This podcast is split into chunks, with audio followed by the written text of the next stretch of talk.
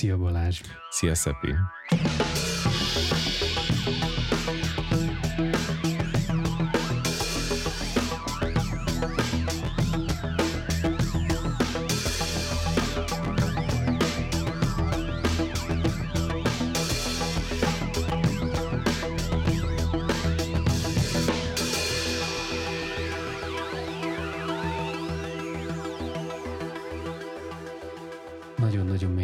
Leszünk most.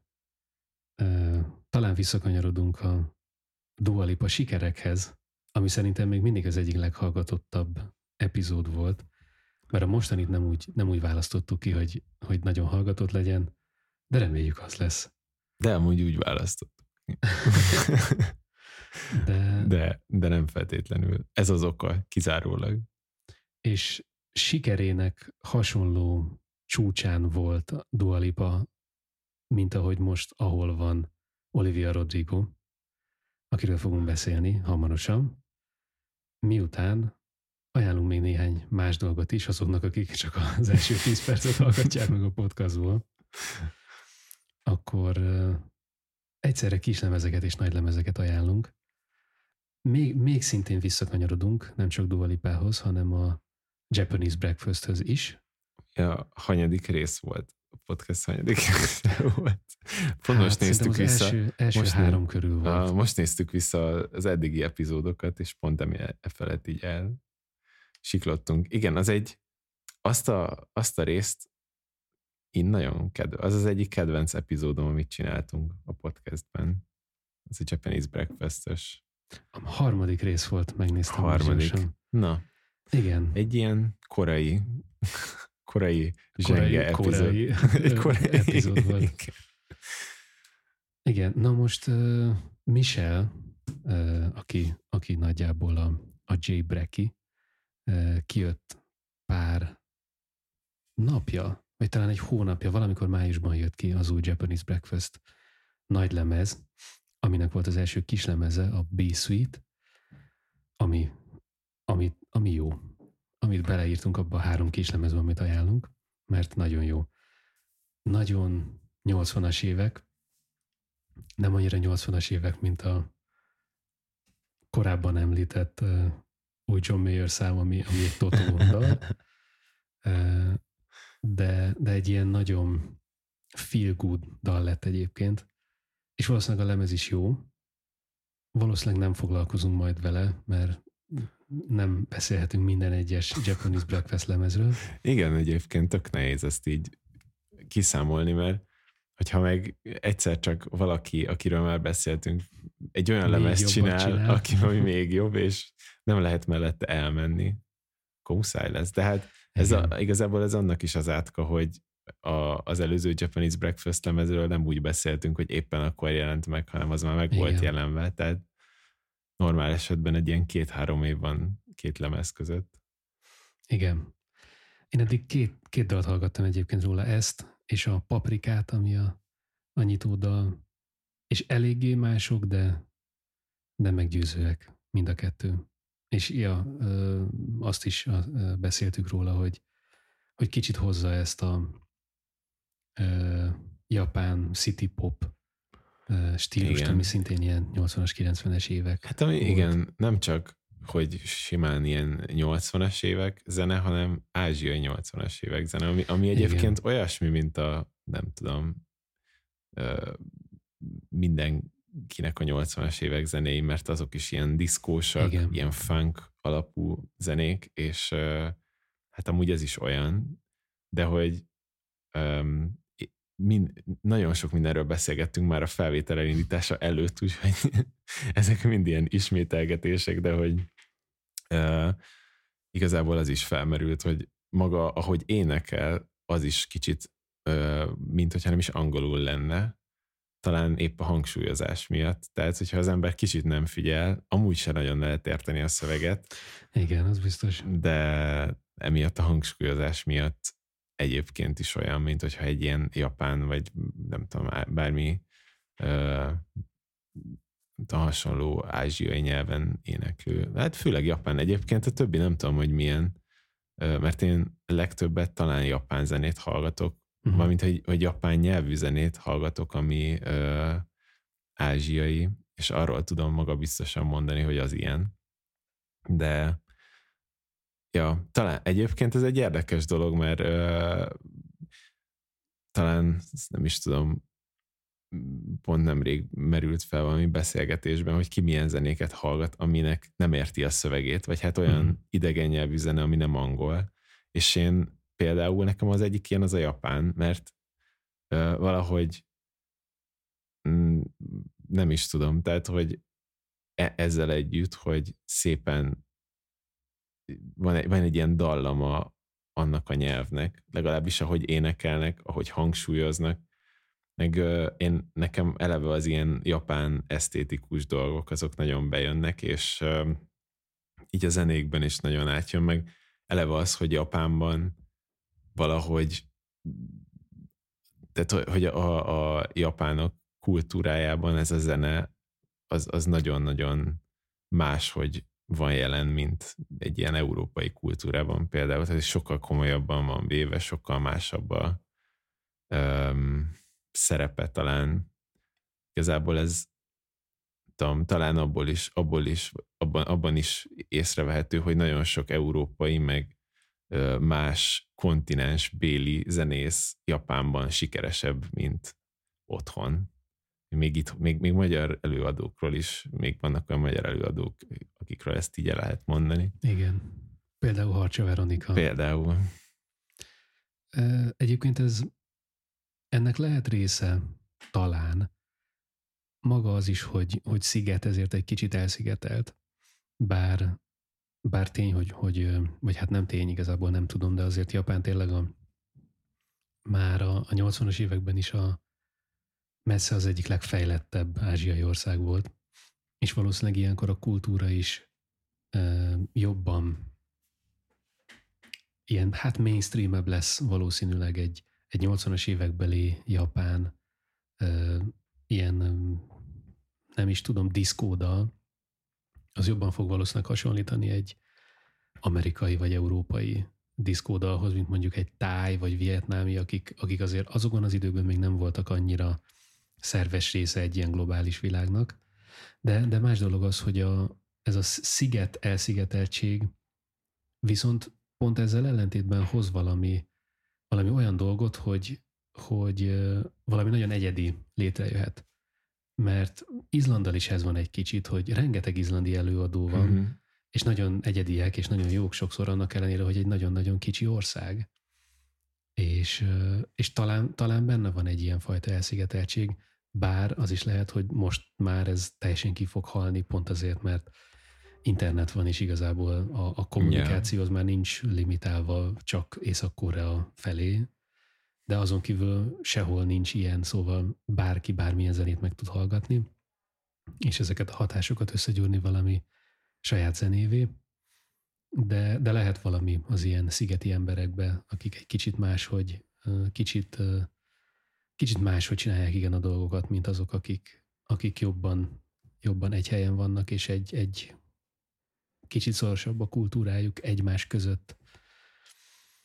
Igen, de egyébként ettől függetlenül a Japanese Breakfast amerikai, csak kórai gyökerekkel rendelkezik. Michel Zauner, azt hiszem, aki egyébként egy könyvet is írt egy-két évvel ezelőtt, de ezt biztos említettük az előző részben, hogy a, az édesanyja halála volt neki egy ilyen nagyon tragikus esemény, és volt valami, ami afelé vitte őt, hogy egy kicsit megtalálja pont ezeket a koreai gyökereit. Szerintem ő egyébként már Amerikában született, szóval ő, ő, mm. ő csak így másodkézből kapta a koreai kultúrát, és pont így az anya halála révén sokkal szorosabban tudott uh, mégis a, a koreai kultúrával uh, meg, megismerkedni és uh, szorosabb kapcsolatot ápolni.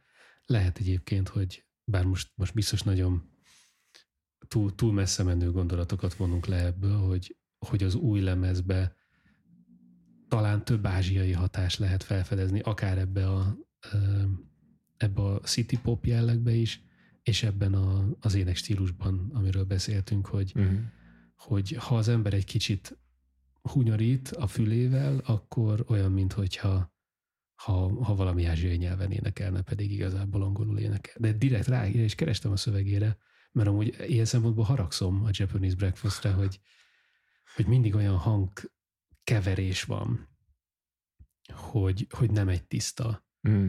Hát főleg az ének. Igen. Főleg az ének elvész benne nagyon. Igen, igen. És inkább az is ilyen hangszer szerepű, és nem, nem olyan, mint mondjuk egy egy Adele lemezen, vagy egy Britney Spears lemezen, vagy egy, mit hát tudom én, egy Diana Kroll lemezen, szóval egy csomó olyan van, ahol, ahol pont, pont az a lényeg, hogy én minden egyes a, a legkisebb zörejeket, amik az ő hangszálaikból kijönnek, is halljam. Mm.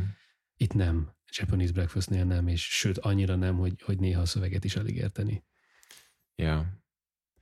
Hát igen, egyébként valószínűleg ez se, ez se, ez se véletlen, bár pont a, amúgy így visszagondolva, tényleg az előző lemezen egyébként semmilyen ilyen ázsiai hatást nem fedeztünk fel. Inkább másfajta hatások voltak, de de az, egy, az is egy jó lemez volt, meg valószínűleg ez is az is az Igen. lehet, bár majd még meg kell hallgatni az egészet, mert Igen, még az a, nekem se volt meg. Az előző is olyan lemez volt, hogy hogy szerintem talán említettük is, hogy várjuk is majd a következő lemezt, mert, mert van, van ott még sok, sok jó dolog.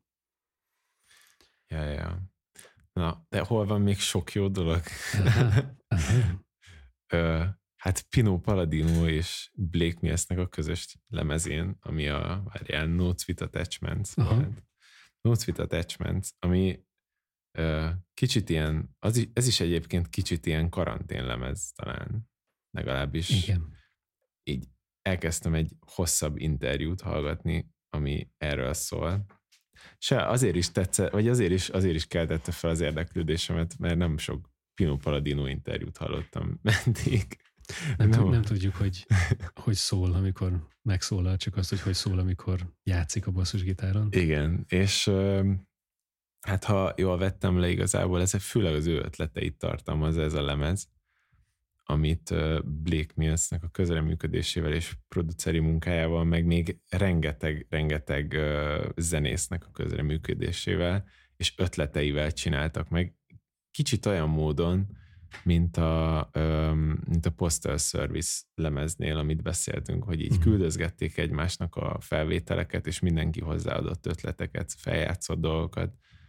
És hát egy olyan, olyan lemez lett ennek az eredménye, amiről még csak dalt fogunk kiemelni, mert ez, ez egy ilyen mini lemez kibeszélő lesz, mert igazából arra jutottunk, hogy erről nem tudnánk egy teljes részt készíteni, mert maga a lemez nem olyan, de mégis nagyon említésre méltó, mert hát aki szereti ezt a fajta zenét, annak ez egy ilyen szerintem, szerintem a nem tudom, évlemeze lehet talán, mert de egyébként szerintem nem is kell hozzá szeretni az ilyen zenét, mert lehet. Én, én azt vettem észre saját magamon, hogy, hogy néha egy kicsit túl sok zenét hallgatok a háttérben, és ha mondjuk egész nap különböző lemezek mennek munka mellett, meg akármi más mellett, egy kicsit telítődik az ember, és, és valami másra vágyik, vagy csendre vágyik. Na ez a lemez, ez annyira más, hogy ez, ez, így, ez így rezetálja az embert, hogyha már egy kicsit elítődött egyébként szerintem pop, rock, hip-hop, akármi, akármi ö, lemezekkel, mert annyira más, annyira más a dalok felépítése, a hangzás, a, a hangszerek szerepe, a hangszerek funkciója teljesen más.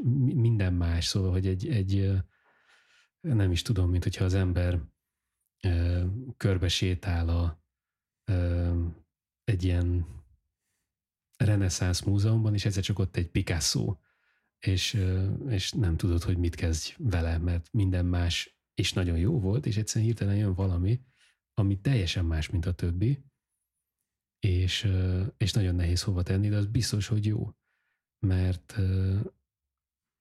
tudjuk, hogy veszélyes a jazzzene, nem is biztos, hogy ezt jazzzenének kell egyébként hívni. Hát, ilyen, inkább ilyen uh, R&B szólós dolog talán. Igen. De nem ez a modern R&B is, hanem ez a, ez a D'Angelo féle R&B is. Igen. És, és az, az hallatszik, hogy, hogy annyira precíziós az egész igazából. de ennek ellenére nem egy nem az a lényeg, hogy ki mennyire ügyes zenész, és azt akarják megmutatni, hogy ők milyen jó zenészek, mert ők már annyira jó zenészek, hogy ők már nem akarják megmutatni, hogy mennyire jó zenészek. Hát nincs rá szükség. Viszont egy kicsit, kicsit ők más szinten vannak valahol, vagy nem, ez nem jobb vagy rosszabb, hanem egyszerűen talán, talán úgy, úgy tudom még elképzelni, hogy, hogy ők, ők már annyira sok zenét csináltak, hogy most valami mást akartak csinálni, és ezért csináltak valami mást. És ez, és ez ezért nagyon-nagyon szokatlan, de jó valami. Szóval ezt mindenképp, ezt mindenképp érdemes meghallgatni. Igen. Na, valószínűleg nagyon sokat fogom még én is meghallgatni, meg hát nem tudom, tényleg ne, nekem kicsit olyan hatása volt. Egyébként pont ma is hallgattam, és tényleg olyan hatása van az egésznek, hogy így elkezdem, és egy ilyen pár percen belül teljesen a hatás alá Igen, von. Tehát nagyon-nagyon beszippantja az ember. Igazából bárhol, tudom, most pont a buszon hallgattam, és tényleg egyből így a, így a hangulata az bevont, és, és nagyon jó volt. És én pont ezért is, mert egyébként szerintem így könnyű rá nem is annyira figyelni, mert tehát olyan szempontból lehet használni ilyen, ilyen pihentető zenének, hogy egyébként nagyon bravúros dolgok vannak, de nagyon ilyen mag, mag, na, szóval nagyon maguktól értetődőek. Tehát uh-huh. minden olyan, mint hogyha pontosan ott lenne a helye, egy ilyen nagyon gördülékeny párbeszéd egyébként így különböző zenészek között, nagyon jól jönnek egymás után a részek, nagyon kézenfekvő igazából az egész, és ettől egyébként nagyon könnyű nem annyira figyelni rá, de közben meg egyébként állati sok rétege van, tehát közben uh-huh. meg ha odafigyelsz, akkor nagyon sok mindenre lehet is figyelni. Igen. Szóval egy ilyen, ilyen szempontból is akár ilyen multifunkciós lemez, tehát lehet Igen. akár nagyon sok rétege van. a háttérben is hallgatni, lehet akár nagyon odafigyelve is hallgatni.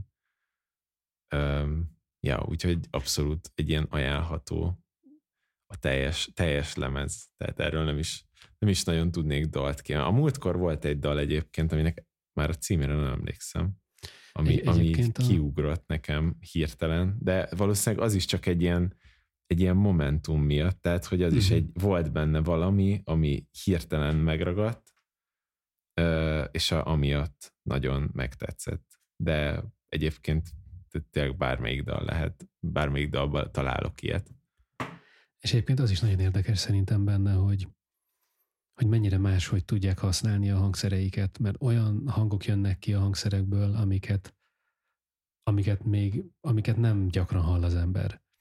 A, a szaxofonból is, a dobokból is, uh, egyszerűen, és Blake Mills uh, gitárjátéka is olyan, hogy lehet, hogy eszembe se jut, hogy ez egy gitár, hogyha nem nézem meg a YouTube videót is, ami vannak ilyen, ilyen élő session felvételeik. Hát egyszerűen valahogy hangszer és kész, és valamit kihoznak belőle, és e, nagyon negyedi. Az biztos. Igen. A, egyszer volt egy, egy Joe Dart interjú, aki a Joe Dartot, ha valaki nem is a Wolfpacknek a basszusgitáros, aki pont arról ismert, hogy is állati technikásan, meg bravúrosan játszik, és hogy, hogy neki is az egyik ilyen legnagyobb, nem tudom, példaképe, meg kedvenc a Pino Palladino, és egyszerűen mondta, hogy így elképett tőle, hogy hogy, hogy, tud, hogy tud Pino Palladino úgy játszani, hogy igazából így, így nem játszik semmi extrát. Tehát, hogy, hogy így tényleg, tényleg az van, hogy egyszerűen csak jókor jó dolgot tehát mindig, mindig a, a lehető leg, kb. a lehető legjobb dolgot teszi oda, ami neked meg eszedbe se jutna, és, és elképesztő jól ráérez ilyenekre, de közben meg egyébként, ha, ha csak így hallgatod, és így valaki, aki mondjuk nem annyira, nem tudom, járatos ilyen basszusgitár témákban, az így, meg így nézi, hogy te mit vagy ezzel úgy oda. Igen. Igen, de ezt, ezt valahogy úgy fogalmazta meg egyszer egy, egy jó barátom, hogy aki, akinek semmi köze a zenéhez, és nem is nagyon érdekli, de ő mondta egyszer, hogy vannak olyan emberek, akik úgy leülnek egy hangszer mögé, és, és nem hangok jönnek ki, hanem zene. És, és ő se tudja megfogalmazni, mi se, de de, de az valamilyen ilyen mágikus dolog igazából, és, és hát Pino Palladino az, ő abszolút ilyen. Abszolút. De, ha még arról akarunk beszélni, hogy, hogy milyen különlegesen lehet zenét létrehozni, és hogyan lehet összeházasítani olyan stílusokat, amik, amik szokatlannak tűnnek, de mégis működnek, akkor érdemes meghallgatni a kis, kislemez zét. Dévának. az ő Witchcraft című dala. Igen. Egy olyan népzenei, e- elektronikus népzenei dal, aminek sikerül az, ahol a legtöbb népzenéhez nyúló popzenész, vagy, vagy a népzenét valamennyire közérthetővé és befogadhatóbbá, vagy modernebbé tenni próbáló zenésznek nem sikerül, remélem így kezdtem ezt a mondatot, hogy így kell befejezni, hogy, hogy, hogy sikerül népdalt úgy feldolgoznia, vagy talán ezt ne is hívjuk feldolgozásnak, hanem inkább ö, olyan ö, úgy máshogy megközelítenie egy népdalt, hogy abból egy igazán ö, egyedi dal jön létre, ami, ami nagyon jól működik, és meg, meg, megszólít minket, és megszólítja igazából az embereket, és nem, nem azokat szólítja meg feltétlenül, akik a, a népzenét ha szeretik, és ahhoz értenek, bár érdekes lenne megtudni, hogy ők mit gondolnak egyébként róla, hanem azokat szólítja meg, akiknek volt kapcsolata a népzenével, és hát végül is mindannyian jártunk általános iskolai népzeneoktatásra, és van köze a modern zenéhez, amit pedig mind hallgatunk, és, és ezt tudja úgy egybegyúrni valahogy, hogy, hogy az ember meg tudja ettől újra szeretni az egészet. Igen. És hát egyébként ö, tehát érdekes, hogy e, így érezhető, hogy ennek kb. ahogy leírtad, így mindenkire hatása van. Tehát én, Igen. én uh, hirtelen nem is tudnék olyan, uh, vagy nem tudom, szóval én rengeteg helyen találkoztam már vele, hogy aki mostanában zenével foglalkozik, vagy ilyen zenei blog, vagy bármi hasonló, és szinte mindenhol ajánlották, mert tehát nem már mindenhol szembe jött igazából, pedig egyébként nem olyan régóta vannak zenéikint, tehát hogy ez egy nagyon-nagyon friss uh, dolog, amit ő csinál. Uh, nyilván tök régóta foglalkozik énekléssel, tök régóta foglalkozik zenével, de mégis, mégis most hirtelen ez, ez így nagyon berobbant, mégis úgy, hogy csak pár dala van kint jelenleg.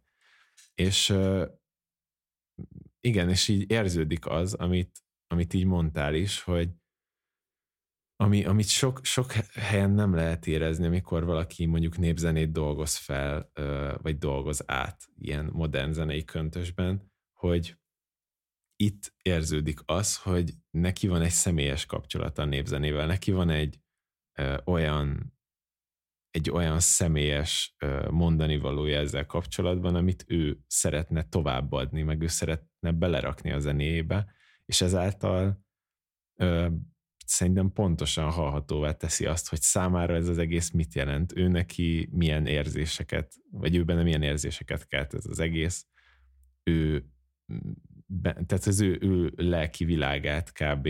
Ö, kivetíti, és tényleg egy olyan formában, ami ö, amit nagyon sokszor hallottunk már gicsesen, amit nagyon sokszor hallottunk már ilyen, ilyen gagyin, ö, és, és, és érzed azt, hogy egyébként ö, nem tudom, tehát, tehát így, így ö, hasonlóan mondjuk ilyen elektronikus népzenei dolgot, tehát hogyha bármilyen, mit tudom én, Magyarország imásfilmet, ilyen turisztikai imásfilmet Igen. megnézel, ott van az, de az valamiért nem jó, ez meg valamiért nagyon jó, és tényleg ez, ez az, ami, amiben én, vagy nem tudom, én így be tudnám azonosítani ezt, így személyesen, én, én így gondolom, hogy talán ez lehet a különbség, hogy itt van valami, amit át akar ez az egész adni, itt nem csak egy üres ilyen fecsegés egy valamilyen köntösben, hanem itt, Igen. itt egy tartalom van, amit, ami, ami így odaszögezi az embert, hogyha hallgatja.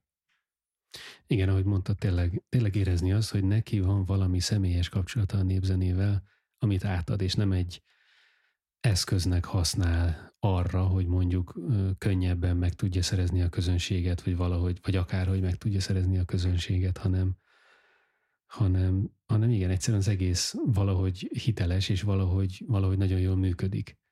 És, és ezért nagyon szerethető, és ezért megy neki az könnyen, ami, ami lehet tényleg nagyon könnyen ellenszembes is, mert, mert ha az ember pont egy ilyen olyan dologhoz nyúl, ami egy kicsit mindannyiunk számára személyes, még akkor is, hogyha nem fogunk minden nap, vagy, vagy akár szinte sose hallgatunk népzenét, attól még ismerjük. Szóval, hogy mondjuk talán olyan is, hogyha mondjuk, ha valaki tiszteletlen vele szemben, vagy nem is tudom, hogy hogy lehet ezt mondani, vagy, vagy nem, nem a megfelelő módon csinál viccet belőle, akkor, akkor meg fogunk sértődni. Még akkor is, hogyha nem hallgatjuk. Mert, mert valamennyire valószínűleg a részünk ez az egész. És ezért, hogyha valaki népdalhoz nyúl, akkor, akkor sokan úgy állnak hozzá, hogy, hogy megvan-e benne az a, az a valami, amit, amivel ő ezt jobbá teszi, vagy érdekesebbé teszi, és nem csak el fog venni belőle, mert, mert, mert ez a része valószínűleg egy kicsit mindannyiunknak és a kultúránknak, és ezért óvatosan kell vele bánni. De ő a legóvatosabb, vagy nem is az, hogy óvatosan bánik vele, hanem, hanem egyszerűen nagyon jól kezeli, és ezért hozzáad, és nagyon jó az ő, ő dalait így, így hallgatni. Így van. Úgyhogy hát mindenkinek, nem tudom, ajánljuk ezt a dalt, meg igazából én tökre várom, mert elvileg neki idén lesz majd teljes lemeze is, aminek ez talán ilyen beharangozója is volt, vagy ilyen első. Lesz koncertje a Campus Fesztiválon, és ezt láttam Igen. szombati napon. Úgyhogy, úgyhogy lehet elcsípni. Igazából azért érdemes neki elmenni koncertjére, mert nem sok dala van fent. Tehát igazából, hogyha igen, valaki, igen. valaki több zenét szeretne tőle hallgatni, akkor csak így lehet.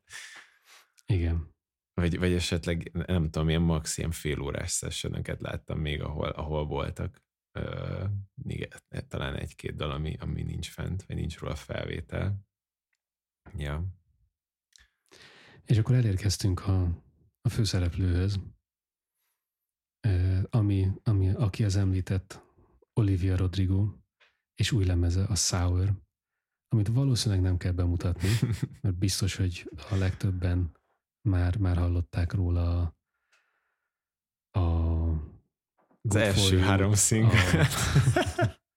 Vagy hát a, a, a három és a, igen, és a Driver's, license. Driver's License-t. Igen.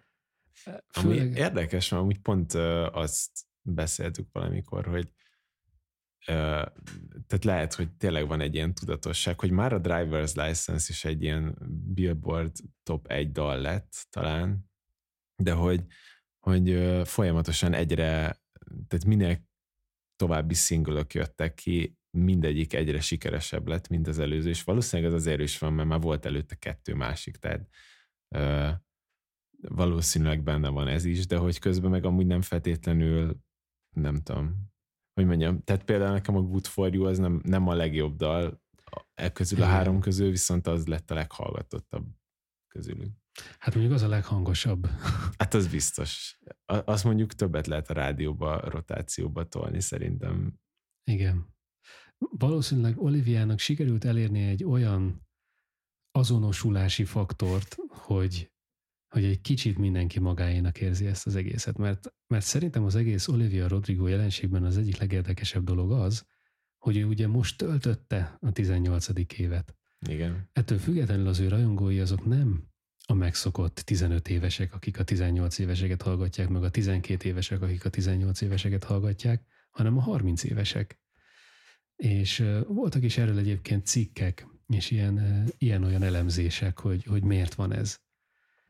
És, és talán valami olyan dolog miatt lehet, hogy azokat a dolgokat, amiket ő elmesél, azokat a dolgokat, amiket ő átélt, tegyük hozzá, hogy ez egy szakítós lemez. Ez egy, szakítós egy nagyon lemez durván kell. szakítós lemez, hogy a, a második felénél már az ember egy kicsit belefárad. Össze hogy... akartam számolni, hogy hány szakítós szám van, de... Hát szerintem csak egy nem az. Várjál.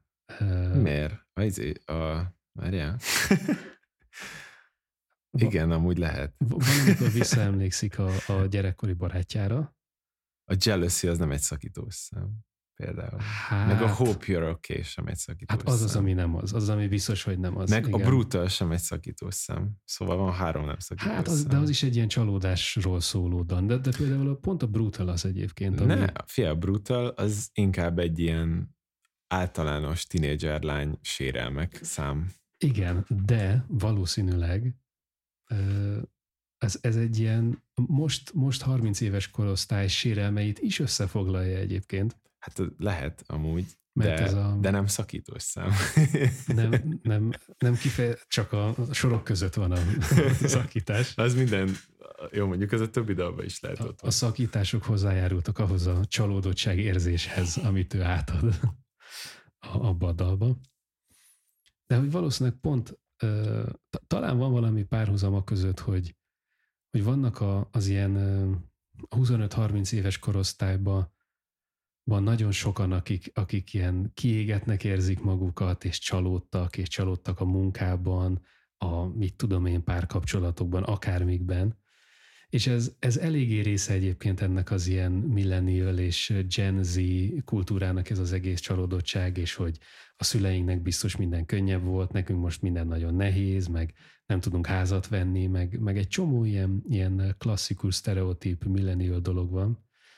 És valószínűleg ez egy olyasmi érzés, amit a 15-től 8 éves koráig, vagy hát ki tudja, mikor kezdte elírni Olivia ezt a lemez, de hogy egy, egy tini is átél ezeket a csalódottságokat, csak hát ki tudja, hogy kisebb mértékben, nem kisebb, mert amikor ő átéli, akkor ugyanúgy az, az minden, neki az a szakítás az annyira fontos volt, hogy egy egész lemezt írt róla, de, de hogy valószínűleg maga ez a, ez a kiszolgáltatottság, ez a csalódottság, ez a, ez a, ez a düh is, ami egyébként az emberbe felgyülemlik tini korában, az valószínűleg benne van ebbe a mostani millennial korosztályban is, hogy, hogy csalódtunk, és ezért vagy, vagy csalódtak, és, és ezért nagyon, nagyon könnyen lehet azonosulni ezzel, és a, mert egy, egy csomó dal az ilyen, az ember, mit tud, az amerikai filmben ugrálok a, az ágyamon, és rázom a hajam, és énekelek a, mi az, a fésűbe típusú, főleg mondjuk a, a, brutal az olyan, szerintem. Ja. Ami lehet egy kicsit olyan, hogy lehet, hogy én most ezt szeretném csinálni 31 néhány évesen, vagy úgy érzem magam, mint ahogy ére, érzi magát egy egyébként, 17 éves. Egyébként meg olyan szempontból lehet, hogy tényleg a, az emberben az a fajta ilyen, tehát hogy ott nagyon sok minden olyan van, amiket itt felsorol, meg kb. a Brutal az egy ilyen szinte egy felsorolás, mik azok a dolgok, amik őt így, nem tudom, bosszantják, Igen. Meg, meg stresszelik, meg nem tudom. Az, az, egy, az egy olyan szintű ilyen, ilyen, nem tudom, egy ilyen kifakadás, ami egyébként az emberben megfogalmazódik ilyen 30 körül is. Mert hogy Igen. ott van egy olyan szakasz az ember életének, ahol nem tudom, önállósodik, függetlenedik, dolgozik, egyre több fe, izé, felelősséget érez magán, egyre jobban azt érzi, hogy így le van terhelve, egyre jobban szétszakítják ezek a dolgok. Tehát, hogy valószínűleg egyébként egy hasonló érzés, még hogyha nem is ugyanazok a dolgok váltják ki, mint ennek a szövegben, vagy ennek a szövegében, de lehet, hogy egy hasonló élmény amúgy. De amúgy nekem volt egy Igen. másik ilyen elméletem erről, ami, ami nem is feltétlenül az, hogy miért azonosulnak az emberek vele, de hogy miért lehet, hogy ő ilyen dalokat ír, az nekem, vagy nem tudom, ebben nem valahogy úgy csapódott le, hogy amiket olvastam róla,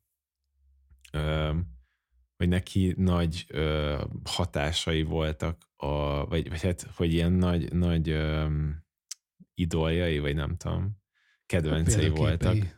A, például Alanis Morissette, Taylor uh-huh. Swift, uh, még Fiona Apple-t is mondta, Phoebe Bridgers-t, és hogy bennük így mondta, hogy ő, ő azt szerette nagyon, hogy nagyon őszinték, meg mondta, hogy ő neki uh-huh. ezek, a, amik a 90-es években voltak, tehát főleg itt az Alanis Morissette, meg Fiona Apple-re hivatkozva, hogy, hogy, hogy hallgatta a dalokat, és, és valahogy tényleg így nagyon megtetszett neki, hogy, hogy milyen dolgokat fogalmaznak bele a dalszövegekbe, miket mondanak ki, és, és valószínűleg ő is ezt szerette volna, vagy ő ezt, ezt akarta a saját dalaiba is áthozni, hogy próbált minél őszintébben, minél sajátabb, meg minél magához közelibb élményeket belerakni a dalokba. De közben meg amúgy az is volt, hogy ő nagyon régóta uh, ilyen, hogy mondják ezt magyarul, hogy ilyen homeschool, szóval, hogy ilyen magánoktatásban uh-huh. volt, tehát nem járt iskolába, és hogy közben meg az is aggasztotta, hogy azáltal, hogy ő ilyen uh, Disney channel színész lány, meg, meg hogy nem tudom, tehát hogy nem egy hétköznapi élete van, hogy nem mhm. lesz azonosulható. Uh, na már most ami az ő életének is a része, és valószínűleg mindenkinek az életének a része, ezek az ilyen szakítós dolgok, uh-huh. ami által szerintem mindenki tud azonos, amik, amivel kb. mindenki tud azonosulni. Tehát valószínűleg a témaválasztásban lehet, hogy ez is belejátszik, hogy uh, itt találta meg azt a legnagyobb. Meg amúgy valószínűleg egyébként így is éltem meg, mert... Igen, az biztos, hogy az olyankor a legfontosabb dolog az ember életében 17-18 évesen egy ilyen. Tehát, hogy valószínűleg neki ez tényleg ekkora súlya volt, hogy kellett egy, egy tíz számos lemez, amiből hét és fél szám szakítós. Igen, és hát az ember, amíg 18 éves, olyan elképesztően sok dolgot azért nem él át, amiből ő tud meríteni. Nem. Egy, uh, ne, szerintem nem. uh, szóval, hogy nem, nem tud és, és nem tud belőle ilyen nagyon mély bölcsességeket sem kihozni. Hát igazából. vagy ha tud, az nagyon gáz. Vagy, tehát amikor tényleg egy 18-20 éves ember próbálja megmondani a világ bölcsességét, hát, hát, igen, az, igen. Nem, az nem tud annyira sokszor jól esni. És ő egy kicsit próbálja, de olyan, olyan nagyon azért nem próbálja, szóval szerintem azért ő tisztában van vele, hogy, hogy nem tőle fogom megtanulni 32 évesen, hogy hogy hogy kell túltenni az embernek egy szakításon, vagy valami ilyesmi. De, de persze ezek olyan dolgok, amik, amik neki a legfontosabbak, és nekik újak, és, és ezért nekem, nekem én néha ilyen szemmel, vagy ilyen füllel is hallgattam egy kicsit, hogy ó, hát lesz ennél rosszabb is valamilyen.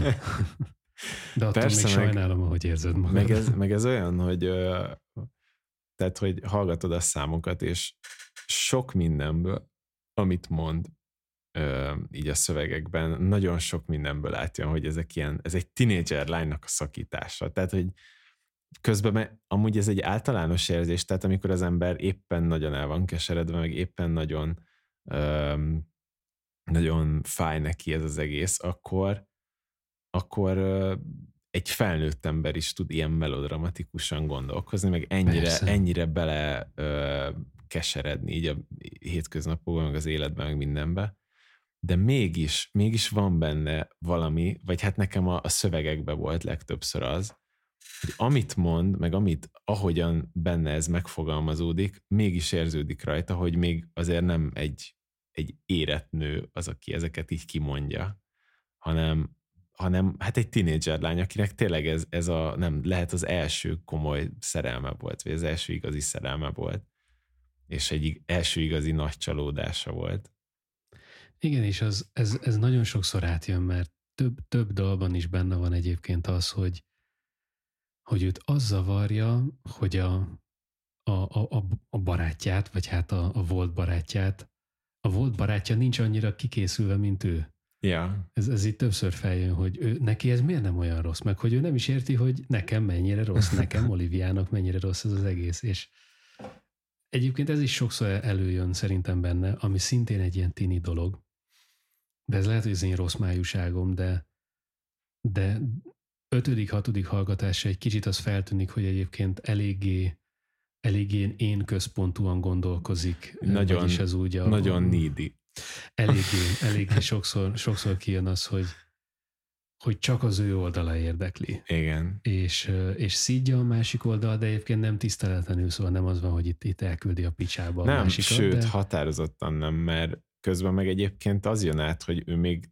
tényleg nem tette túl magát ezen. Tehát ez még egy olyan szakasza egyébként, amikor ő Igen. még nem tette túl magát rajta, és ő még mindig ha úgy lenne, akkor ő szerintem így tártkarokkal visszafogadná azt az illetőt, mert például az a szám, amit te utáltál, a, a happy abban Igen. is ugye az van, hogy, hogy hát, hogy egy kicsit próbál úgy tenni, mintha már ő elengedné ezt az egészet. De amúgy nem hiszük De el amúgy neki. nem hiszük el neki, mert ugye végig arról beszél, hogy Igen. hát, hogy azt kívánom, hogy boldog legyél, de azért ne legyél boldogabb, mint amikor velem voltál. Igen. És igen, így ezen én is végigmentem így, hogy, hogy, hogy vannak ilyen kicsit kis stílű dolgok bennem. És akkor utána, utána hallgatgattam, és akkor ránéztem a borítóra is, vagyis hát eszembe jutott, hogy egyébként az a borító, vagyis hát az, az a lemez címe, hogy Sour. És szerintem ez talán pont arra utal, igazából nem tudom, hogy használják-e így, hogy, hogy ő még így keserű. A Sour az nem keserű ugyan, de hogy szerintem kicsit, kicsit arra utal ez, hogy ő tudja, hogy ő ezt, ezt az egészet rosszul kezeli egy kicsit, de, de mindenki rosszul kezeli. Mert van egy ilyen, valószínűleg egy ilyen, egy ilyen gyász folyamata Aha. igazából az ő ilyen nagy szakításának, és ő tudja, hogy ő, hogy ő kistélő, tudja, hogy ő ezt, ezt nem biztos, hogy jól kezeli, talán pont maga a lemez készítés neki az valamiféle ilyen önterápia igazából, hogy túl legyen rajta. Igen, meg amúgy fel lehet azért ilyen szakaszait fedezni az egésznek, meg amúgy nem tudnám, nem tudnám egyértelműen csak a dalok alapján megmondani, hogy ez neki csak egy ilyen szakítás élményéből van, mert például van a uh, One Step, mi volt annak a címe? Annak a számnak. One step forward, three steps back, azt hiszem. Igen. A szöveg azt tudom, hogy ez csak nem rémlet, hogy ilyen hosszú a címe, de One Step Forward, Three Steps Back ö, dal, abban például ő is kritikusan ö, fogalmaz, tehát mag, azzal a kapcsolattal, ö, ami, ami an, abban a dalban emleget, azzal a kapcsolattal kapcsolatban ő ilyen negatív érzései vannak, tehát amikor így érzi ő is azt, hogy amúgy ennek így nem sok értelme van, ami, ami itt zajlik, és ö, hát egyébként nem tudom, az a benyomásom róla, hogy már talán nem is annyira zárkózna el attól, hogy ennek így véget vessenek. Uh-huh. De, de ja, szóval, hogy e, emiatt nekem például nem volt egyértelmű, hogy csak arról a kapcsolat, de am, amúgy a daloknak a nagy része az inkább a másik. Inkább az a happier féle ö, szakítós. Igen. Kicsit rossz indulatú szakító. Igen. Igen. Igen, ez a One Step Forward, Three Steps Back, ez, ez egy felnőttesebb dal. Itt tényleg arról beszél, hogy milyen, vagy arról énekel, Ez hogy, egy Taylor Swift dal. de már egy idősebb Taylor Swift. De azt nem, azt nem tudom, azt olvastad? Én még, még így utólag nem is ilyen direkt módon kerestem rá, hanem, hanem valami másra kerestem, és akkor úgy találtam egy cikket, hogy konkrétan ez a dal, ez egy Taylor Swift dalnak a ilyen, ilyen sample nem is sample hogy mondjam, tehát nem, nem egy Taylor Swift sample használ, hanem hogy konkrétan egy ilyen zongora menetet, ami a... Az lehet, mert én csak most gyorsan a dalszöveget akartam Aha. Beleolvasni, és, és ki is írta, hogy dalszerzők, Jack Antonoff, aki azt hiszem egyébként Taylor Swiftnek egy ilyen dalszerző párja, Oliver Rodrigo, és Taylor Swift is oda van írva konkrétan, Aha. mint dalszerző. Mert hogy van neki a, a New Year's Day című dala Taylor Mhm. Swiftnek, és én azt meghallgattam, és tényleg az a zongora alap, ami van alatta, csak hát teljesen máshogy szól. Tehát a Taylor Swiftnél egy ilyen tompább, mélyebben szóló zongora, aminek kb. csak így öm, hogy mondjam, tehát egy szinte egy ilyen morajlás az ő hangja alatt, de alig kivehető. Uh, Mhm. Oliviánál meg inkább egy ilyen magasabb, öm, hát itt nem tudom, azért csilingelősnek nem mondanám, csak a Taylor Swifteshez képest sokkal Mhm. magasabb tónusú az egész. És, ö, és tényleg konkrétan azt használja meg.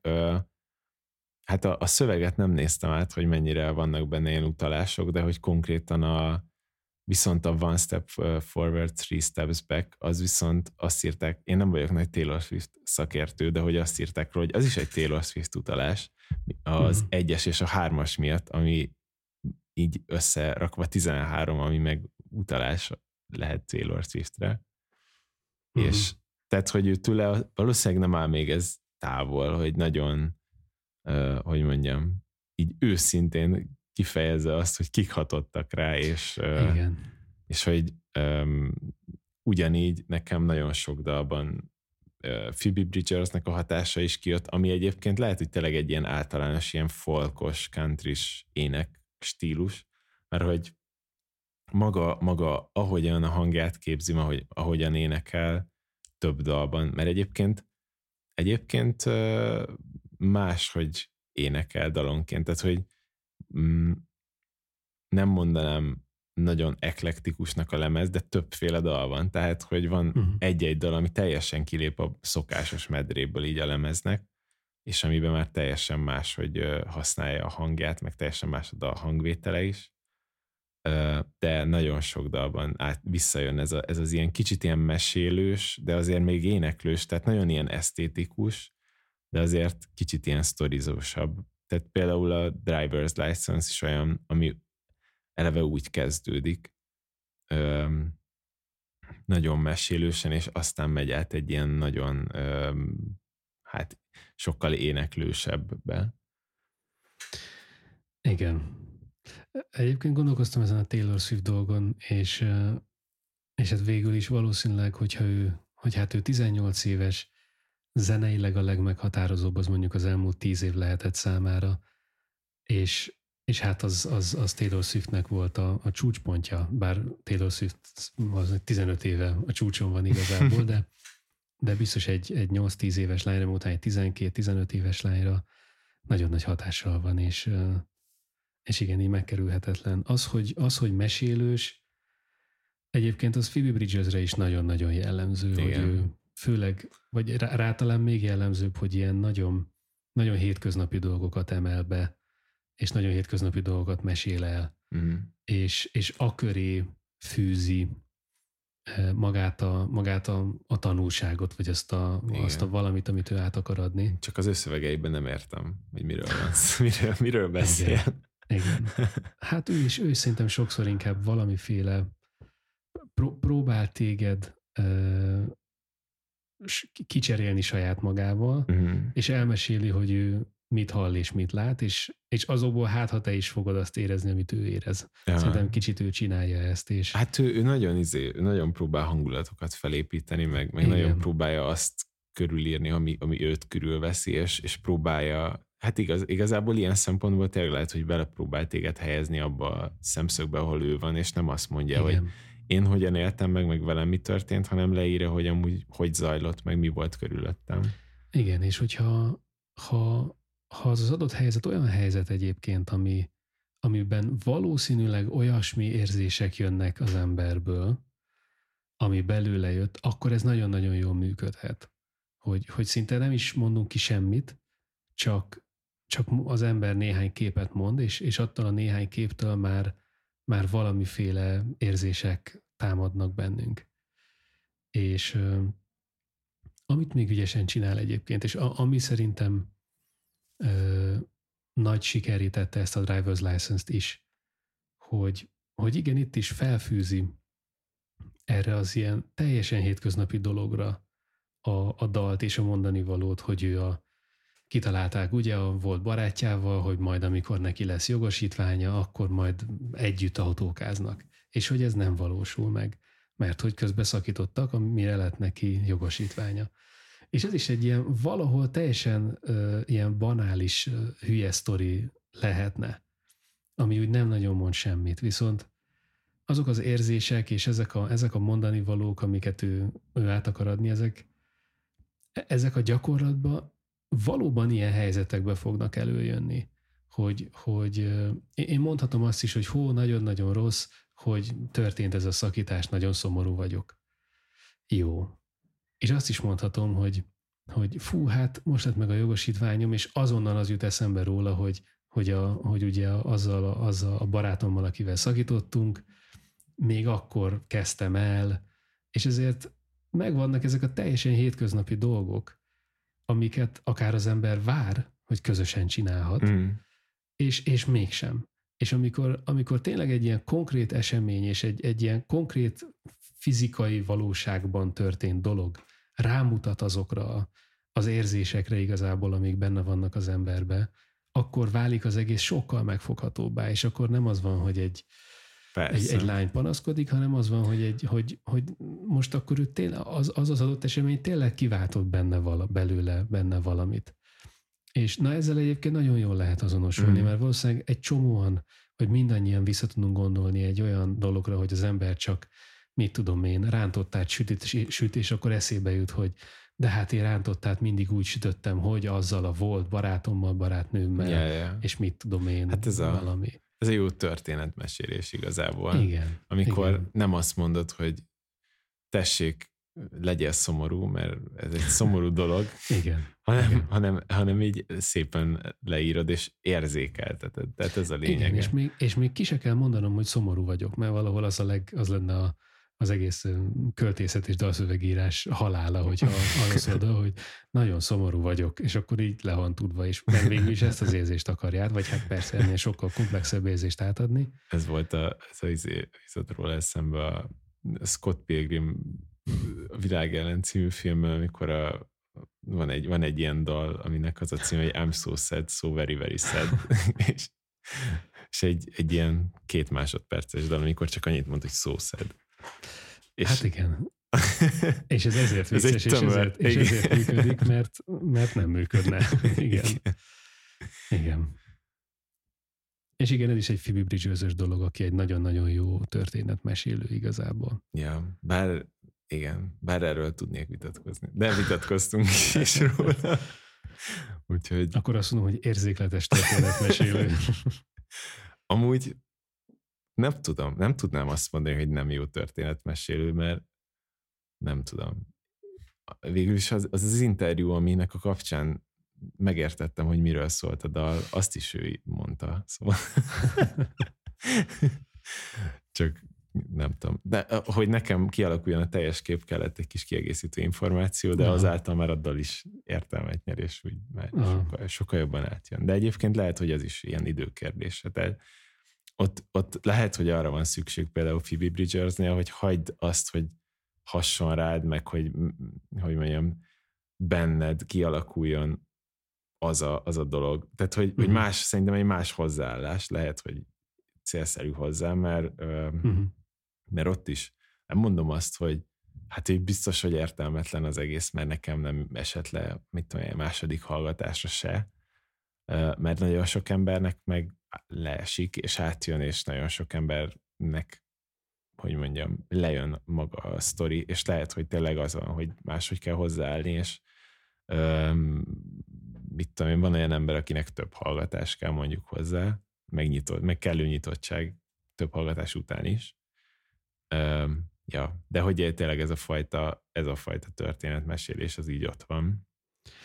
Talán egyébként az, az nehezebb, hogy, hogy Phoebe Bridgers egy, egy ilyen sokkal furább nő. Az biztos. És ezért az ő a, a vele történő dolgok, azok kevesebb emberrel történnek meg, és ezért nem biztos, hogy olyan könnyen lehet vele azonosulni, mint egy jogosítvány szerzéssel. Szóval hmm, Persze, meg... Olivia egy ilyen sokkal hát nem szép ilyet mondani, hogy átlagosabb. Hát, nem, nem mainstream, átlagosabb, mainstream, de, meg, igen. meg commerce, tehát van ez a szó, hogy commerce, aminek nagyon ilyen negatív kicsengése van, de egyébként meg nem egy tehát nem feltétlenül egy negatív kicsengésű szó, Igen. mert tehát hogy mondjam, tehát a commerce is egy szó, aminek van egy jelentés, ami ezt jelenti, hogy közérthető és Igen.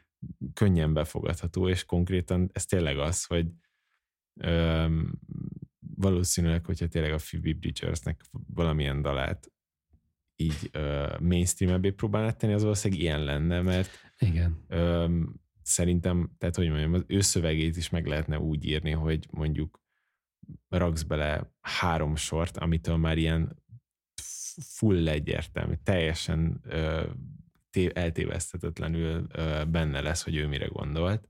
Mm. De szerintem közben neki nem biztos, hogy ez a célja, hogy pontosan azt érezd, amire ő gondolt, vagy pontosan azt, ö, hogy mondjam, arra gondolj, vagy azt lásd magad előtt, hanem hogy hanem hogy magát a helyzetet írja le, vagy magát azt a, azt a környezetet, vagy atmoszférát, vagy bármit. Igen, és egyébként Olivia ő egyszerűbb helyzeteket és egyszerűbb érzéseket ír szerintem le, mint Phoebe, hát aki egy, nem is biztos, hogy érti azt az érzést, ja. vagy hát nem. Hát meg egyértelműbbeket. Igen, igen. igen. Ja. igen. Phoebe ő nagyon sok mindent úgy nyitva hagy, és az ember kitölti magának, de, de Olivia-nál kevésbé ott, ott tényleg úgy kon- konkrétabbak azok, a, azok az érzések, hogy miről is van szó. Szinte ezeket a dalokat is össze lehet foglalni egy-két mondatban, hogy, hogy miről szól. Hát, ja, egy mondat.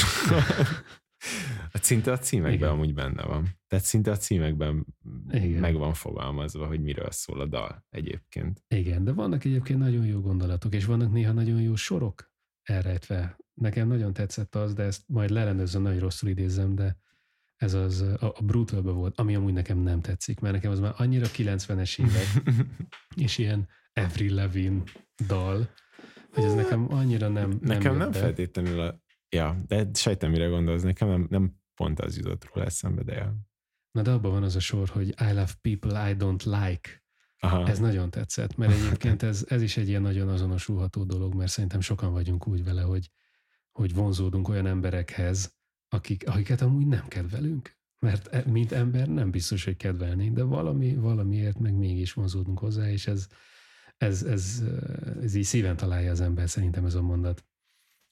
De mondani valóilag, és zeneileg is egyébként nekem a kedvencem az a Deja Vu volt. Hát, igen. Mert a, a driver's license az, az tök jó az, az sláger, az biztos. Szóval az, az, az úgy nagyon jó. De a déjà vu az, az egyedibb. Az mm. egy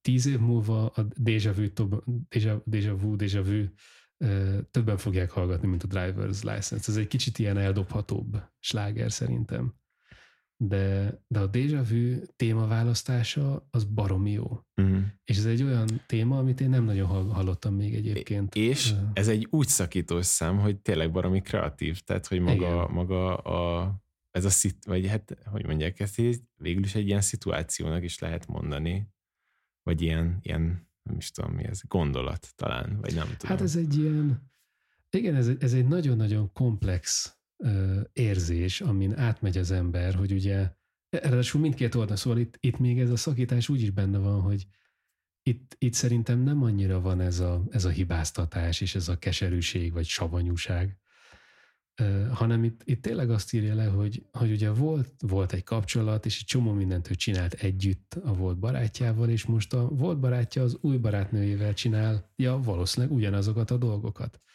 És ez egy, ez egy nagyon érdekes téma, akár a volt barát szemszögéből is. Mert egyébként én is volt, hogy már szembesültem olyannal, hogy, hogy valakivel csináltam valamit, vagy mentünk valahova, és utána esetleg később valaki mást is oda viszek, és ezzel, ezzel én is nehezen küzdök meg, uh-huh. hogy most ez ilyet szabad-e? Vagy most, most emiatt nekem rosszul kéne éreznem magam. Erre egy kicsit rosszul érzem egyébként ilyen miatt magam. És, és nem is tudom, hogy ez a, ez, ez az ilyen a, a, a dolog emlékével kapcsolatban tiszteletlen, az előző dolog emlékével, vagy az új dologgal, vagy a, a, a másik, másik emberrel ö, tiszteletlen, főleg, hogy ő esetleg ezt nem is tudja. Mert hát miért tudná? Meg, Persze. Szóval hát ha nagyon, nem mondod neki, nem tudja. Igen, és ez, ezért ez egy ilyen nagyon emberi dolog, hogy ráadásul az is dilemma, vagy bennem ez jött fel, hogy hogy mondanám-e, vagy nem mondanám. Melyik, melyik a rosszabb, vagy melyik a jobb? Az ember kifejti, hogy hát igen, itt, itt már egy másik nővel is voltam igazából korábban, ugyanezen a helyen. Szerintem az, miért, sose, az, az sose nem, jó. Hát ez, ez, miért, miért mondanám nem. ezt? Tehát ez nem, ez nem, ezt nem lehet elmondani. De közben, ha nem mondom, akkor van bennem egy rossz érzés. Persze. Hogy, hogy valami, hát, valami rosszat csinálok. De közben igen. azt se tudja az ember megtenni, hogy, hogy mondjuk egy, egy előző ember kapcsolatos dolgokat teljesen kizár az életéből, mert hát mit tudom én, ültetek kocsiba egymás mellett, akkor az nem jelentheti azt, hogy most egy másik emberrel később már nem ülhetsz egymás mellett a kocsiba, ja. csak biciklizhettek helyekre, mert, mert, mert az különben az előzőhöz tartozna. És ez egy, ez egy nagyon, ez, ez egy olyan, ez egy nagyon elgondolkodtató dal pont emiatt. Igen. És meg ez is sokan átmegyünk szerintem. Meg, meg amúgy nekem ez olyan szempontból is a leg, hát hogy mondhatom, hogy a kedvenc dalom a lemezről. Hát mert ez a legjobb dal, valljuk be. szóval nekem, nekem zeneileg is a kedvenc dalom, meg hát olyan szempontból is, hogy én amikor hallgattam a lemezt, nagyon sok párhuzam fejtett, mit tudom én, mondom én, én Taylor Swift-et nem annyira ismerem, nekem inkább Phoebe Bridgers merült fel, mit tudom én, akár Billie Eilish merült fel, akár mit tudom én, mondjuk Paramore merült fel, uh, ilyen párhuzamokként, és talán ez volt az a dal, amiben nem merült fel. Tehát e, talán ez volt az a dal, aminél azt éreztem, hogy ez a Olivia Rodrigo dal. Tehát ami, ami a, a második Olivia Rodrigo lemez az lehet, hogy ilyen lesz. Igen, Igen. tehát hogy, Igen. hogy ami, amit még a, amúgy a Haimnál beszéltünk, hogy uh-huh. ott is, ott is a, egy dal volt, aminél határozottan éreztük azt, hogy ez a legönazonosabb dal, ami nyilván amúgy ott neki a többi, tehát hogy hogy mondjam, tehát ez nem jelenti azt, hogy a többi uh, dal a lemezen az nem önazonos, csak hogy ez, ez a leginkább egyedi. Uh-huh. Tehát a, a, ami, amit leginkábban hozzá tudsz kötni, nem pedig máshoz. És, uh, és nekem amúgy zeneileg is nagyon tetszett, mert hogy szerintem ez egy, ez egy ilyen egy ilyen nagyon jó értelemben vett popdal, tehát hogy egy olyan, olyan jól megcsinált popdal, ami megy végig, és soha egy pillanatig nem unalmas. Igen. Folyamatosan történik benne minden, és uh, ismétlődő részeket hallgatsz, de sose ugyanúgy, mint előtte. Um, konkrétan, nem tudom, tehát igazából nincsenek kb. sorok, amik megismétlődnek, a dallamok ismétlődnek, de mindig más van alatta, mindig más a, a nem tudom, akár a vokálok változnak, akár ez a, nekem ez a ö, ilyen tehát a, a dob nagyon tetszik benne. A, a dob az nagyon jó benne. A gitártéma nagyon tetszik benne, ami aztán egyszer egy ilyen, egyszer egy ilyen magában egy ilyen instrumentális rész, aztán pedig visszajön az ének dallam alá is ugyanúgy, aztán a, tehát az első refrén, ami még üres, aztán a második refrén alatt már ugyanez a dob megy, ugyanezzel a gitárral, és nagyon sok dinamikai váltás van az énekben is. Igen. Ott is nagyon sok különböző módon énekel, igen. Úgyhogy szerintem ez egy ilyen, ez egy ilyen, nem tudom, hogy mondják ezt.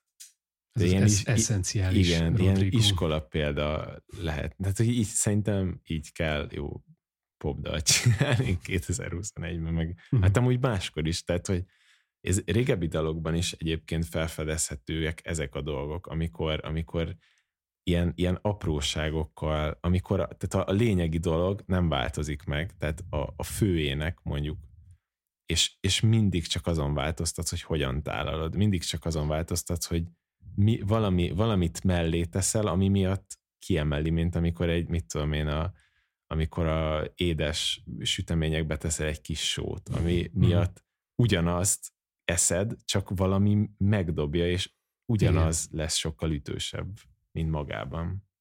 Igen, itt egy kicsit ilyen más díszleteket rak Olivia mögé, és akkor ő énekelheti nagyjából ugyanazt, de a dal nem fog változni, hogyha egy csomó dolgot közben ő kicserél, mégis megmarad az, ami, az, ami volt, és, és mi sem unatkozunk.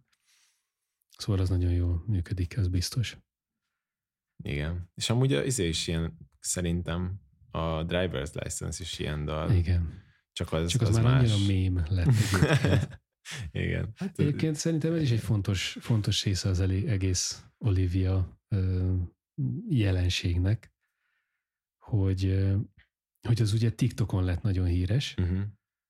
És, és ő is, vagy nem tudom, gondolom, ő is csinál TikTokokat, vagy azt igazából nem tudom, de de az, azzal egy kicsit egybevág, hogy, hogy a TikToknak is megvan ez a, ez a nagyon közvetlen jellege.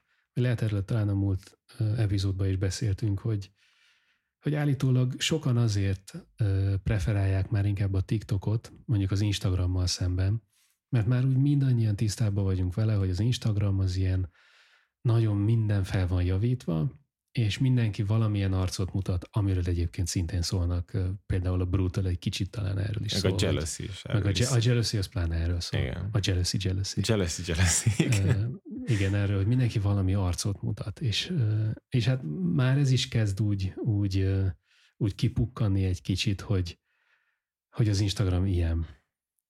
De a TikToknak van egy sokkal inkább közvetlen jellege, hogy, hogy ott, ott rengeteg videó olyan, hogy akár a nagyobb alkotók is fekszik az ágyba, és valami hülyeségre reagál, és nem az van, hogy, hogy minden meg van rendezve, és, és tökéletesen beállítva, hanem, hanem sokkal közvetlenebb az egész, és, mm. és, és ez e, e, ehhez illik egyébként Olivia stílusa, és ez a közvetlen stílusa, és az, hogy nagyon lehet vele azonosulni is, szóval, hogy biztos, hogy nem véletlen, hogy ott ő, ő eléggé sőt, valószínűleg nagyban a TikToknak is köszönhető, hogy ő, hogy ő tényleg egy-két hét alatt akkor a sztár lett, egy, egy, egy közepesen nagy Disney sztárból egy, egy abszolút uh, zenei sztár lett, és teljesen más jellegben. Erről ugyan én soha nem láttam, de, de mindenképp bele fogok most már nézni a High School, High School musical. musical, The Musical, The Series. The series. Jaj. Ami, aminek Igen. ő a, a az. A, az valami ízés. Most ten, ilyen interjús nem tudom, cikkben olvastam, hogy ez valami elvileg ilyen mockumentary is. Tehát Igen, talán ilyen más értem, stílusú. Ez egy kicsit ilyen ön, önironikus és ilyen, ilyen saját magát nem komolyan vévő valami, ami már a címéből is sejthető, hogy, hogy, hogy ez arról szól, hogy, hogy a High School Musicalnek a szereplőjét, vagy valamelyiknek a színésznője az a valaki, akit egyébként Olivia játszik, szóval, hogy a, az egész egy ilyen verk-szerű, de nem verk, hanem ugyanúgy, igen, ilyen mockumentary nem tudom, egyébként izgalmas koncepciónak tűnik, bár nem tudok semmit a High School Musicalről, de, de hogy az ah. benne van, hogy, hogy de, de azt tudom, hogy, hogy nagyjából milyen. Hát akkor mindenképpen és hogy... nézd meg előtte mind a három filmet. De, de hogy, hogy talán az már benne van, hogy biztos a Disney is tudja, hogy azért egy, tehát a, amit én tudok a High School Musical, az az, hogy gáz. Én nagyon sokszor láttam a High School Musical.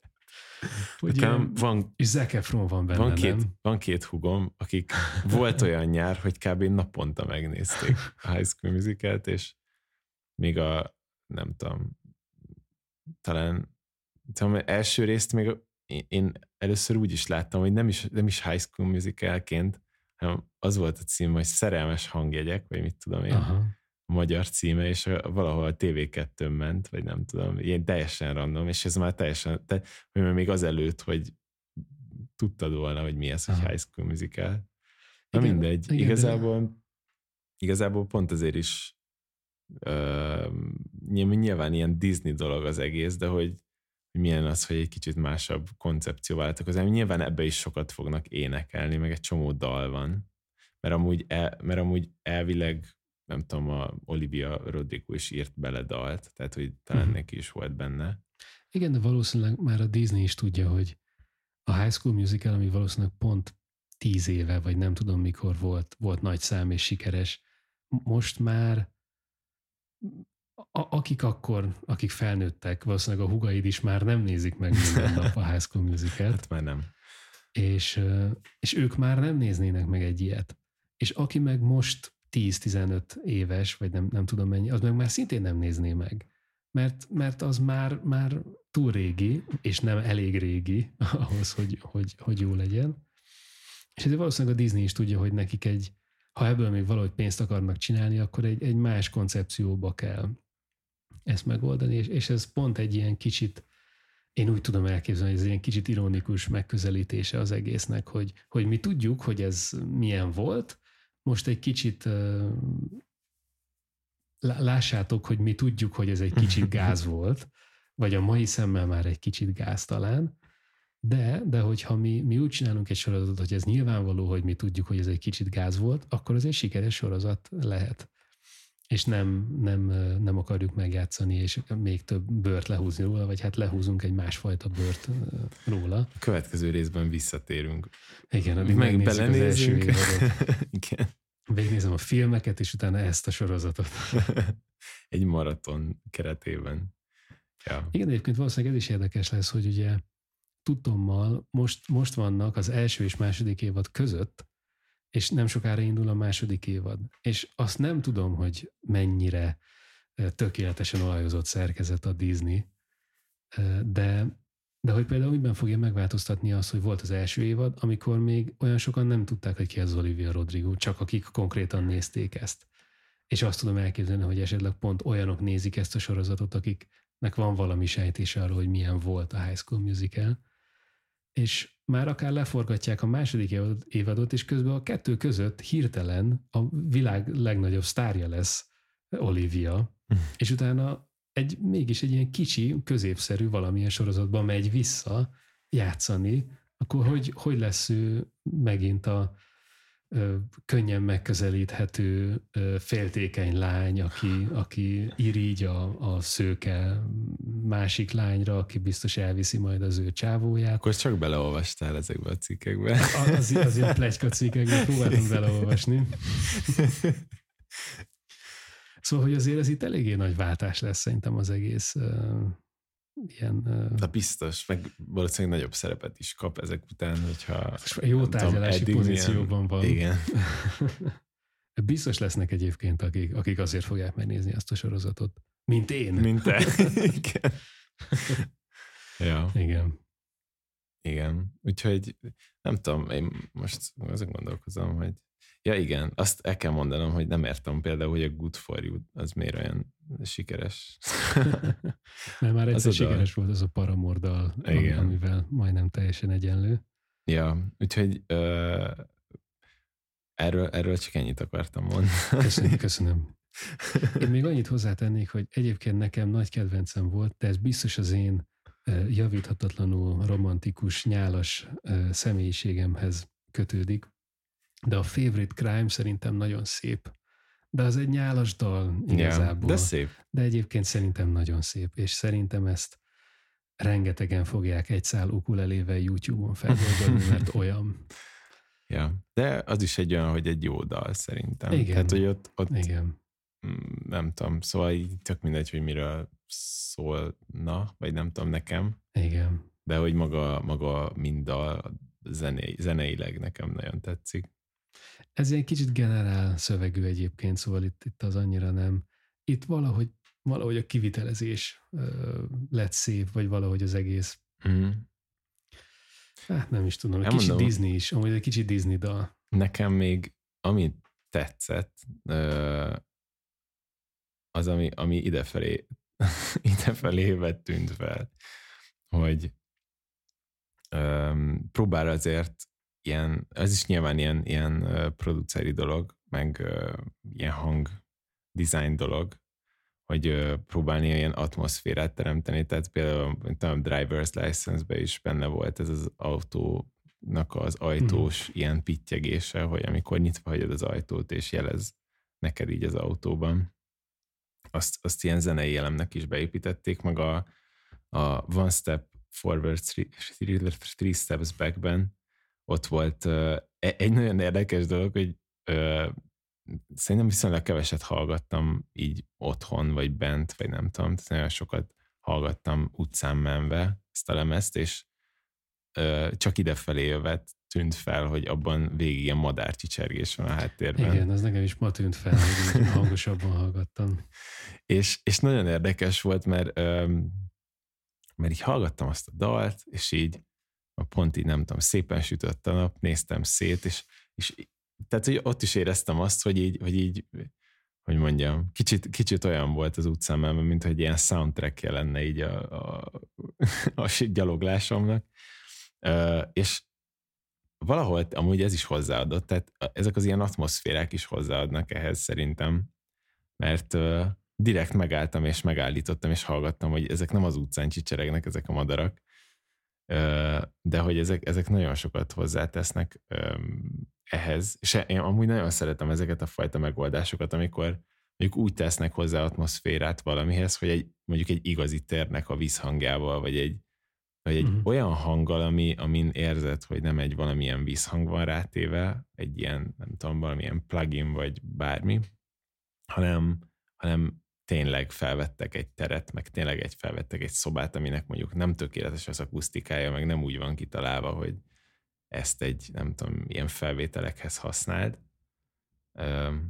Szóval azok, azok, azok nálam kicsit olyanok, hogy egy ilyen, egy ilyen nagyon könnyen kiváltanak belőlem egy valamilyen hatást. Ja, úgyhogy ez, ez még ami, amit úgy láttam, hogy hozzá tudok ehhez fűzni. Nekünk volt egyszer egy, egy régi zenekarral egy Zuhany Rózsa című dalunk, ahol egyébként ezt megcsináltuk, hogy, hogy a, a dalnak a, az intróját lejátszottuk konkrétan egy zuhanyzóban, és vettük fel egy mikrofonnal, hogy, hogy azt, a, azt a klasszikus zuhanyzó hangzást belerakhassuk, ami, ami, amit nem kell senkinek se bemutatni. Szóval mm. van ez a hmm. fürdőszoba a csempe vízhanghangzás, és akkor ott, ott mi pont ezt gondoltuk, hogy, hogy belerakjuk tényleg valóban így, és nem megpróbáljuk valami pluginokkal kihozni a, a zuhany presettel, hogy így legyen. Abban, abban biztos segít, hogy hogy mi jobban érezzük magunkat. Mert egyébként szerintem, amikor az ember valamit készít, és megnehezíti a saját dolgát valahogy, akkor a, a saját kapcsolata azzal az adott termékkel, az, az mélyül.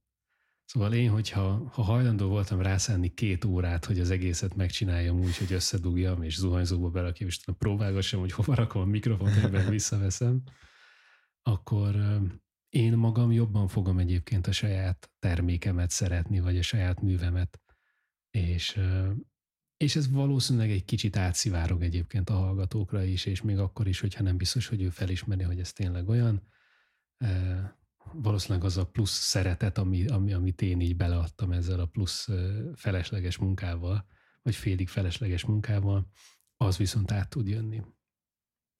Igen, hát meg ezek nem tudom, igazából fontosak szerintem, hogy, hogy mindenben benne legyen egy ilyen, egy ilyen kis, valamilyen tökéletlenség, amitől, amitől emberibb lesz, vagy ilyen, nem tudom, így érez, valami, valami or, organikus, ami nem egy, hogy mondjam, nem egy ilyen lecsiszolt, letisztult valami. Igen, meg ez úgy a törődés is igazából.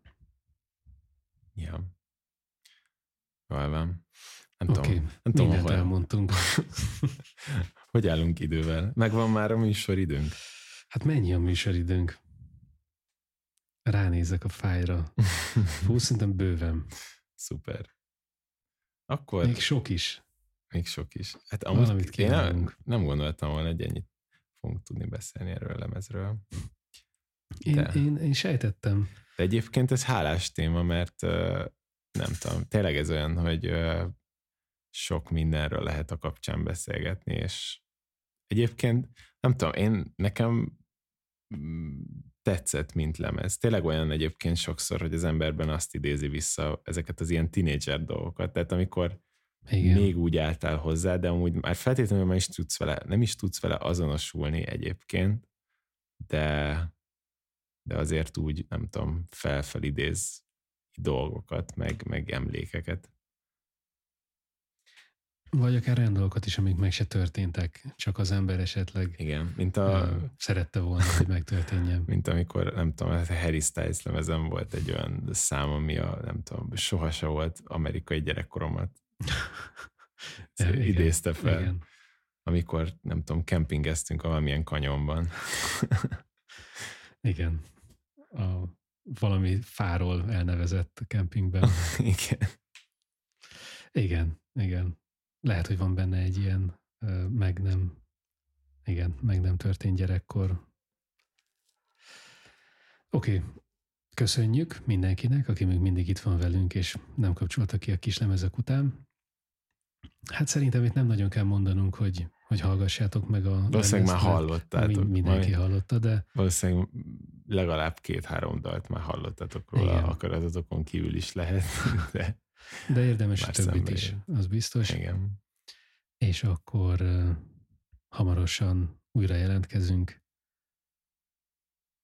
Szia Balázs! Szia Szepi!